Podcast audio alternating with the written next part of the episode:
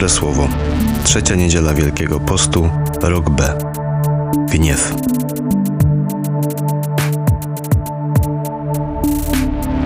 Słowa Ewangelii świętego Jana. Zbliżała się pora Paschy Żydowskiej i Jezus przybył do Jerozolimy. W świątyni zastał siedzących za stołami bankierów oraz tych, którzy sprzedawali woły, baranki i gołębie. Wówczas, sporządziwszy sobie bicz ze sznurów, powypędzał wszystkich ze świątyni, także baranki i woły. Porozrzucał monety bankierów, a stoły powywracał. Do tych zaś, którzy sprzedawali gołębie, rzekł: Zabierzcie to stąd i z domu mego ojca nie róbcie targowiska. Uczniowie jego przypomnieli sobie, że napisano: Gorliwość o dom twój pochłonie mnie. W odpowiedzi zaś na to Żydzi rzekli do niego: Jakim znakiem wykażesz się wobec nas, skoro takie rzeczy czynisz? Jezus dał im taką odpowiedź: Zbóżcie tę świątynię, a ja w trzy dni wzniosę ją na nowo. Powiedzieli do niego Żydzi: 46 lat budowano tę świątynię, a ty wzniesiesz ją w przeciągu trzech dni?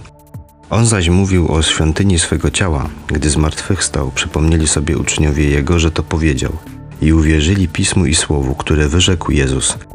Kiedy zaś przebywał w Jerozolimie w czasie Paschy, w dniu świątecznym wielu uwierzyło w jego imię, widząc znaki, które czynił. Jezus natomiast nie zawierzał im samego siebie, bo wszystkich znał i nie potrzebował niczyjego świadectwa o człowieku. Sam bowiem wiedział, co jest w człowieku.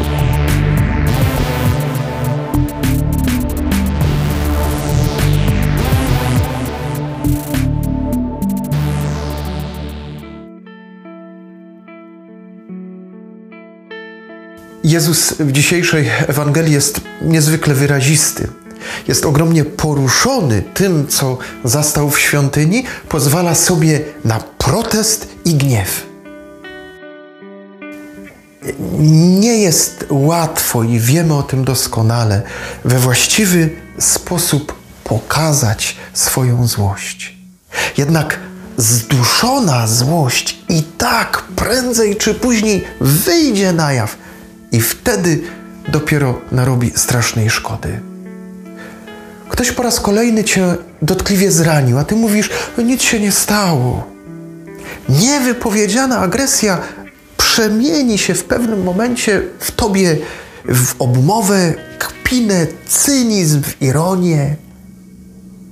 Lecz rzeczywiście niewątpliwą sztuką i dojrzałością, której czasem uczyć się musimy przez całe życie, jest umiejętność wypowiedzenia bez wulgarności i krzyku, że jesteś zły, że jesteś zdenerwowany, że coś cię zabolało, zraniło, że tak być nie może. Dobrze wyrażony gniew to nie trendowate uczucie, a jasnym potwierdzeniem tego jest postawa Jezusa w świątyni.